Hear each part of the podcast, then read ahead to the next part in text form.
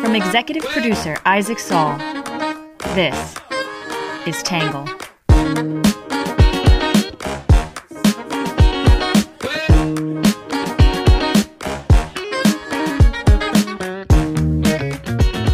Good morning, good afternoon, and good evening, and welcome to the Tangle Podcast, the place where you get views from across the political spectrum, some independent thinking without all that hysterical nonsense you find everywhere else.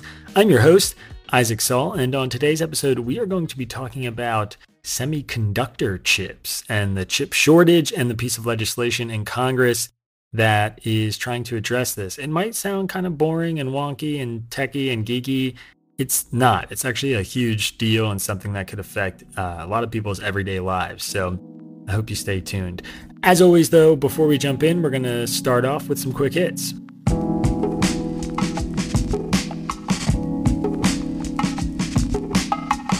First up, President Biden is considering declaring a climate emergency in order to unlock federal funds and take executive action to address climate change.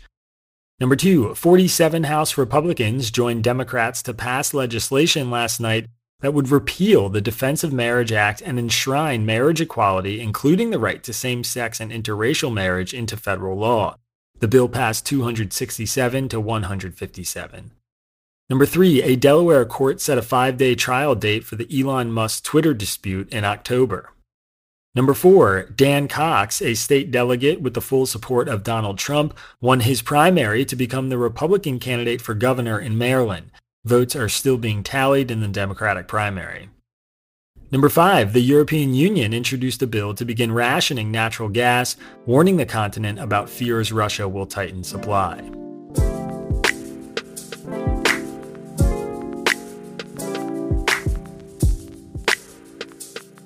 All right, that is it for our quick hit section. Before we jump into our main topic, I want to quickly reiterate my plug from yesterday. There's 24 hours left now. We are currently running a podcast listener discount on Tangle memberships. If you go to readtangle.com slash podcast right now, you can subscribe to become a Tangle member at 20% off our yearly subscription. This is something we did once many months ago. We will probably not do again for a really long time, and there is only about 24 hours left on it, so I hope you do it. A reminder, memberships are basically what makes this podcast happen. It is how we pay our team to edit it. It's how we pay our team of editors who edit the newsletter. Uh, it does everything. The memberships do everything. We make very little money off our advertisements. So please, if you enjoy the podcast and you want it to keep going, please, please, please become a Tangle member. You can get 20% off right now if you go to readtangle.com slash podcast. That's readtangle.com slash podcast. All right, that's it for the promo, which brings us to our main topic today, which is the computer chip bill in Congress. On Tuesday, the Senate took the first step to advance what lawmakers are calling CHIPS Plus, a piece of legislation that aims to combat the global chip shortage impacting everything from the automaker industry to the video game industry. After months of negotiating larger bills like the U.S. Innovation and Competition Act in the Senate or the American Competes Act in the House to increase semiconductor chip production and better compete with China and Taiwan, some members of Congress appear to be pushing a slimmed down version of the House and Senate bills to get something done before the August recess.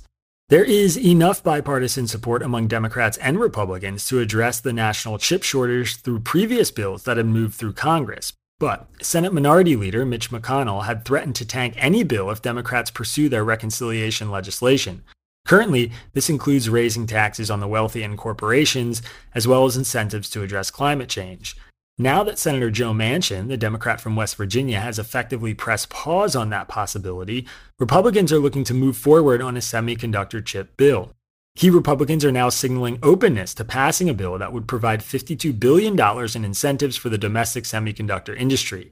Senator John Cornyn, the Republican from Texas, said Monday that Manchin's announcement means, quote, we're in a posture where we can go forward with the CHIPS funding and other related provisions. Top Democrats also supported switching tactics to a slimmed down bill, saying they were fearful chip manufacturers would build plants elsewhere if they didn't soon enough.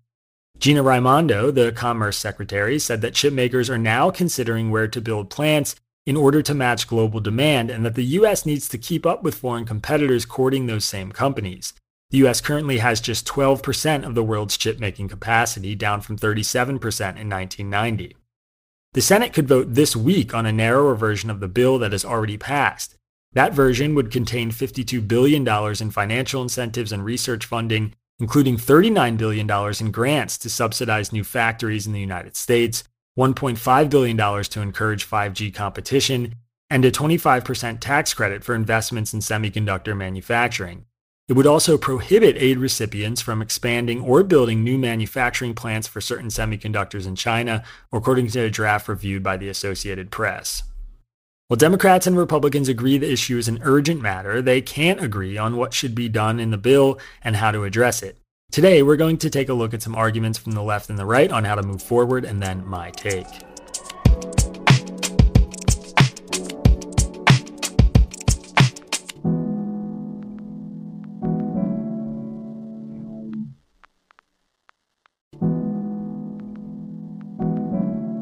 First up, we'll start with what the left is saying.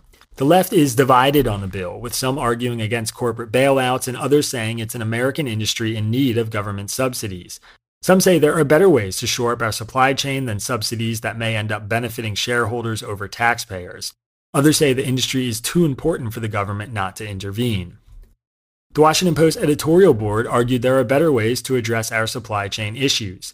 Legislators are almost certain to sever the CHIPS Act from the larger USICA, pushing through $52 billion in aid to the semiconductor industry, including $39 billion in grants to subsidize new factories in the United States.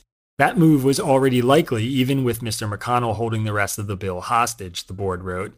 Legislators are also hoping to add on a little more, such as an investment tax credit for semiconductor manufacturing and a program to bolster alternatives to Chinese made 5G technologies. The thinking is that the CHIPS Act is urgent because unless it passes quickly, companies impatient for the subsidies it would provide will build their factories in countries where incentives are already in place.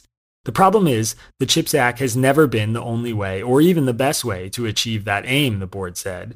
Lawmakers have attached some strings to the money the bill would dole out, but there's still a risk that the funds would largely benefit shareholders rather than taxpayers. There's also a risk that no matter how well the United States spends its dollars, it can't keep up with China, which is used to funneling far more government resources into industry.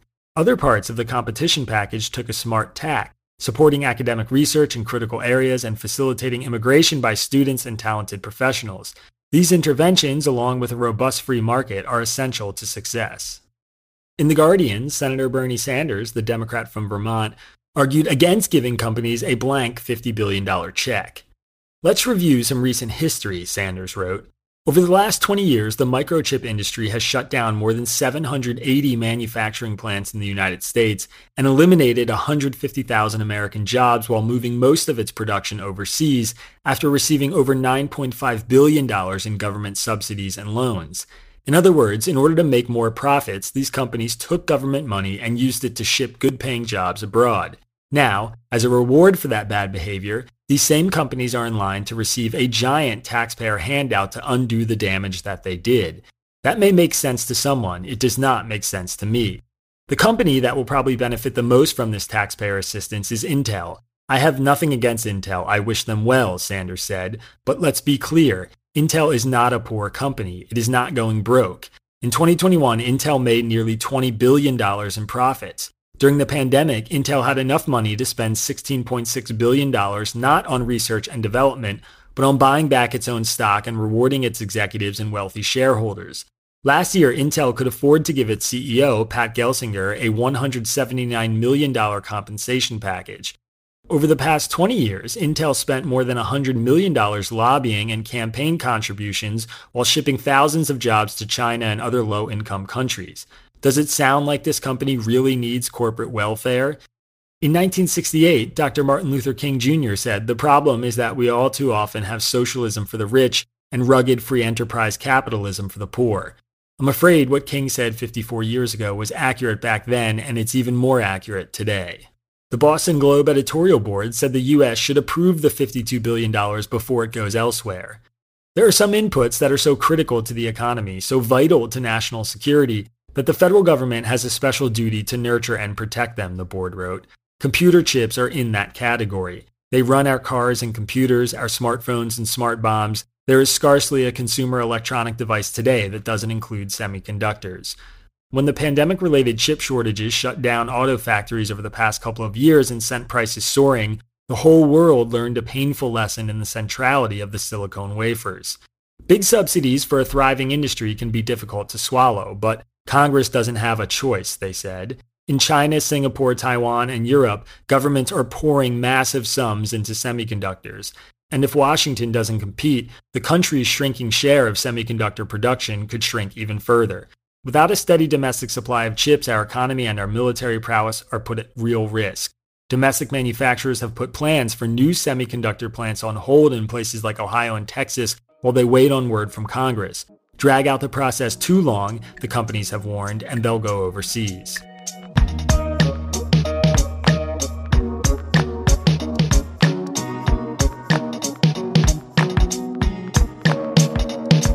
All right, that is it for what the left is saying, which brings us to the right's take.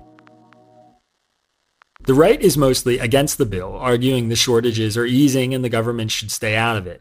Intel and Ford CEOs published an argument for the subsidies in the Wall Street Journal opinion section, which we're including to offer a counter to Senator Sanders' argument. Some say the best way to win over foreign competition is to cut regulations and scale back trade policies.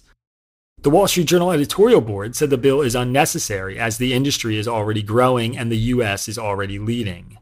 As often happens, yesterday's shortage may be tomorrow's glut as chip firms have expanded production without subsidies, the board said.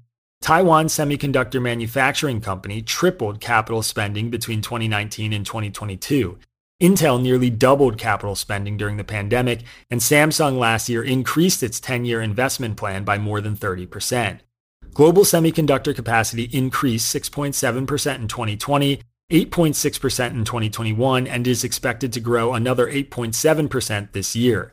The risk of overcapacity is growing as China heaps subsidies on its semiconductor industry as part of its Made in China 2025 initiative, and the US and Europe race to compete.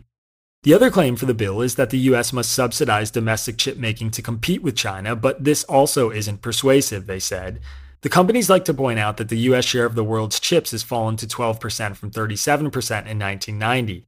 They don't mention that the US leads in chip design, 52%, and chip making equipment, 50%. Seven of the world's 10 largest semiconductor companies are based in the US. China trails American companies by years in semiconductor technology. Chip fabrication has moved to South Korea and Taiwan because many chips are commodities with low margins. But chip makers are working to diversify their manufacturing bases to avoid future supply disruptions and have announced $80 billion in new U.S. investments through 2025. Samsung plans to add a $17 billion factory in Texas. TSMC has a $12 billion plant under construction in Arizona. Jim Farley, the CEO of Ford, and Pat Gelsinger, the CEO of Intel, called on Congress to pass the bill, noting that semiconductor chips are needed for automobiles, smart devices, hospitals, and the military. The pandemic supply chain shock exposed a problem that has been mounting for years. The U.S. share of global chip manufacturing has declined to 12% from 37% in 1990. South Korea and Taiwan, notably, have spent years actively investing in their own chip manufacturing, creating an uneven playing field for U.S. chip makers that harms our economy and global competitiveness, they said. Fortunately, a solution is within reach. As soon as this week, the Senate will hold a vote on funding the CHIPS Act, which would provide $52.2 billion in grants to the U.S. semiconductor industry. In addition to boosting production of leading edge and legacy chips, the act would help level the playing field with global competitors. The global chip shortage not only endangers our access to essential technology, it also risks eating into Americans' wages in the form of reduced hours and higher consumer prices, they wrote. Without intervention, shortages of chips, including the legacy chips widely used in the auto, medical device, and defense industries, are expected to persist as investment in the U.S. stalls. This legislation is vital to many American industries, including ours, that have dealt with significant disruptions. We urge lawmakers on both sides of the aisle to move quickly to address this crisis. By funding the CHIPS Act, Congress will help consumers, protect patients, and strengthen the American economy and national security. In the Washington Examiner, Weifeng Zhong and Christine McDaniel said the CHIPS legislation is a distraction from the bigger China challenge. The worst of pandemic related supply chain disruptions appear to be behind us. Still, manufacturing plants can take years to build, they said. As these plants ramp up production, one can imagine a flurry of complaints about continuing low price foreign competition, legitimate or otherwise. Having already paid up front, the government will be tempted to protect new plants at the expense of U.S. consumers and taxpayers. The computer chip program will likely resolve over time. The underlying challenges posed by China are here to stay. Instead of giving away $52 billion, why not address why a multi-billion dollar chipmaker doesn't choose America to begin with? First, we should streamline regulatory burdens on building manufacturing plants. The Business Roundtable has proposed ways to do that responsibly, they wrote. Second, stop forcing ties between a subsidized private sector and labor unions. The Justice Department's multi-year corruption investigation into the United Auto Workers Union should give us a reason for pause. Third, scale back on trade policies, especially so-called Section 232 and 301 tariffs that prevent all U.S. manufacturers from accessing inputs and from competing with China at globally attractive prices. Countering the China challenge requires an ultra-competitive American manufacturing sector. Handing out $52 billion doesn't get you there, so why not keep it and put it to better use?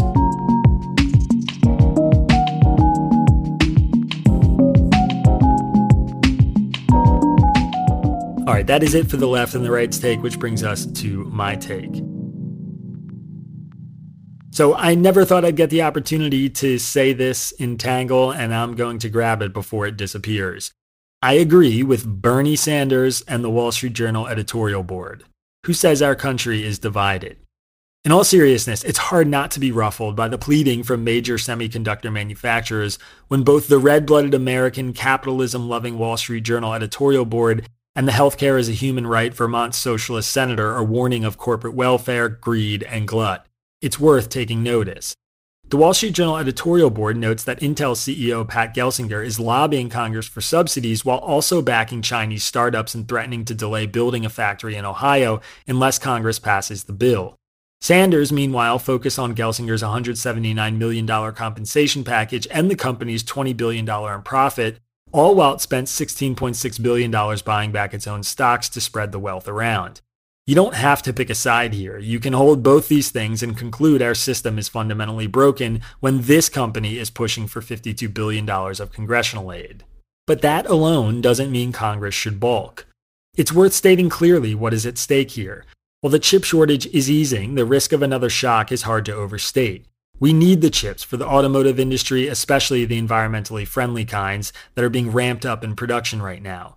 We need them to produce new laptops, new PCs, new smartphones. We need them to run hospitals as there are so many chip-dependent devices from ventilators, blood pressure monitors, pacemakers, insulin pumps to even defibrillators.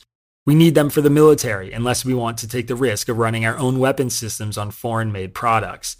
As we're learning about energy right now, a heavy reliance on foreign governments for essential goods is dangerous. It gives away critical leverage on the global stage, and if it can be avoided, it should. With all that in mind, it's not just as simple as Intel doesn't deserve this money. Of course they don't. But if European and Asian countries are subsidizing this industry through their governments, this isn't simply a matter of private markets and private competition. If we let the competition become our private market versus their private markets and public subsidies, the companies at risk have made it clear will probably lose.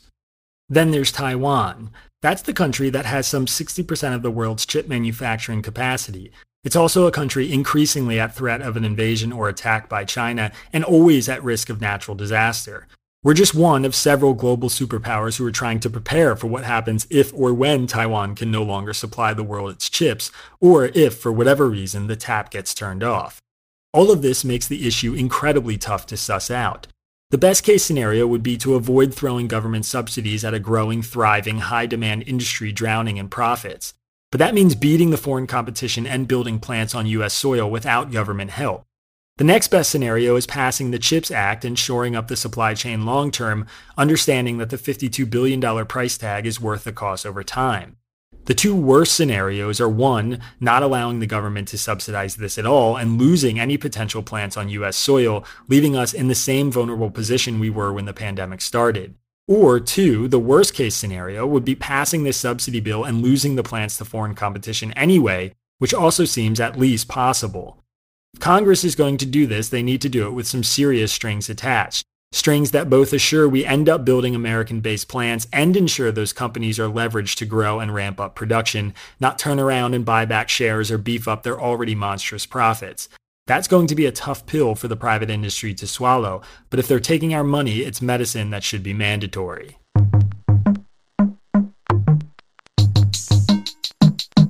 Right, that is it for my take, which brings us to your questions answered. This one is from Gary in Houston, Texas. He said, Are you planning to share your experience from the Freedom Fest debate in Vegas? I know a few people who have attended in the past, and I bet the discussions were spirited to say the least. Thanks for the informative newsletter. I'm just starting my third year as a subscriber. Uh, Gary, three years. Wow. Thank you for subscribing. Everyone, please be like Gary. Remember, if you're listening to this, readtangle.com slash podcast. You can get a 20% discount on our subscription right now. So as I told Tangle subscribers in our Friday edition last week, I went to Freedom Fest on Saturday in Las Vegas to debate conservative radio host Wayne Allen Root about whether the election was stolen. Backstage, Root was a really nice and interesting guy. On stage, he was a bit more of a performance artist, I think. Unfortunately, the debate itself wasn't the kind of substantial election integrity debate I was hoping for. Root did not really present any new evidence or really compelling points about how to fix things. He mostly referenced his experience as a Las Vegas voter and a world-class gambler and made a lot of analogies to sports betting in an attempt to prove that the game was rigged. We also debated whether Trump should run again in 2024. I was pretty happy with my opening and just received a copy of the debate video. It was live streamed on Fox Nation, but unlike other main stage events, they have not posted it online. That might be because I referenced the retractions they had to issue, but I'm inquiring about the copyright rules around it to see if I can share the video with my readers. On the whole, the folks at Freedom Fest were really nice and the event was really fun, so I hope to go back again. One attendee who has been several times described it as, quote, 30% libertarian, 30% Republican, and 30% hucksters, with the rest a random assortment of folks like me who are there for various presentations. My sense was that this was a pretty good description of who was in attendance. For instance, there were a number of very questionable gold investment schemes and healthcare products. There was also Steve Forbes, Andrew Yang, and Glenn Greenwald. The only really unfortunate moment came toward the end of my opening 10 minutes when a section of the crowd attempted to boo and jeer me into silence as I made the case for why Trump should step aside and allow another Republican to run for president in 2024. One woman accused me of being a Democratic plant and asked me how much money I was being paid. The moderator, National Review reporter John Fund, asked me to sit down when he couldn't quiet the crowd immediately, and I had to finish my remarks in my second chance at the podium. At the end, another person rightly criticized us for not getting a chance to discuss substantive issues like how to reform our election systems. So it was a mixed bag. But I thought my points about the holes in the stolen election theories landed well, and I got a lot of quiet compliments too.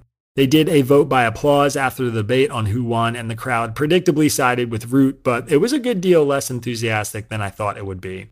All told, the trip was great. I'm hopeful they will invite me back. I hope to share some footage soon, and I actually left feeling more confident in my stance about the 2020 election than I did going in.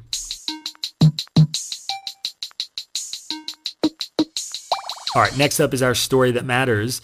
Democrats in the 10 closest Senate races are outraising Republicans among donors who have less than $200, a metric where the GOP has historically had the advantage.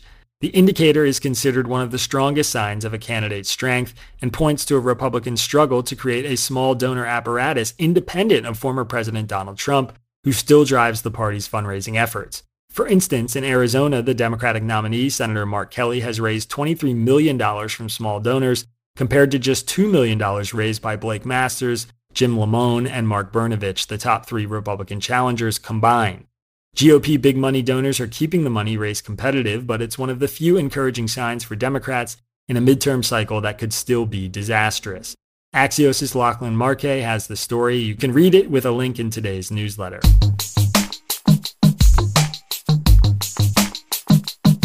All right, next up is our numbers section. China's percentage of the global demand for chips is 60%. The percentage of chips used in China that are imported or manufactured locally by foreign suppliers is 90%. The number of new semiconductor firms registered in China in 2020 is 15,000. The number of the world's largest 10 semiconductor companies that are based in the US is 7. The amount of investment already announced in US based chip making companies is $80 billion. The percentage of the world's chip making capacity that is controlled by Taiwan is 61%. All right, that is it for our numbers section. And last but not least, our Have a Nice Day section. The iconic grove of giant sequoia trees in Yosemite National Park is no longer under direct threat from wildfires. The Washburn fire that threatened the trees is now 50% contained, but the real trick wasn't firefighting or luck of the wind. It was prescribed fire prevention practices over the last 50 years that reduced the amount of forest floor fuel, allowing the blaze to pass through without harming the grove. The fire entered the grove, and luckily, we had 50 years of prescribed fire history, Garrett Dickman, a forest ecologist with the Yosemite National Park, told NPR. So, it could have been a very different outcome if we hadn't been preparing for this fire for decades. NPR has the story on the surviving forest and how forest preparation can help contain fires in the future. All right, everybody, that is it for today's podcast. Like I said, one last time, today is your last chance to get a 20% discount on a Tangle subscription and support our work. If you go to readtangle.com slash podcast, it's an exclusive offer just for podcast listeners. Please go check it out. Either way, we'll see you right back here tomorrow, same time. Peace. Our newsletter is written by Isaac Saul, edited by Bailey Saul, Sean Brady, Ari Weitzman, and produced in conjunction with Tangle's social media manager, Magdalena Bokowa, who also helped create our logo. The podcast is edited by Trevor Eichhorn, and music for the podcast was produced by Diet75. For more from Tangle, subscribe to our newsletter or check out our content archives at www.readtangle.com.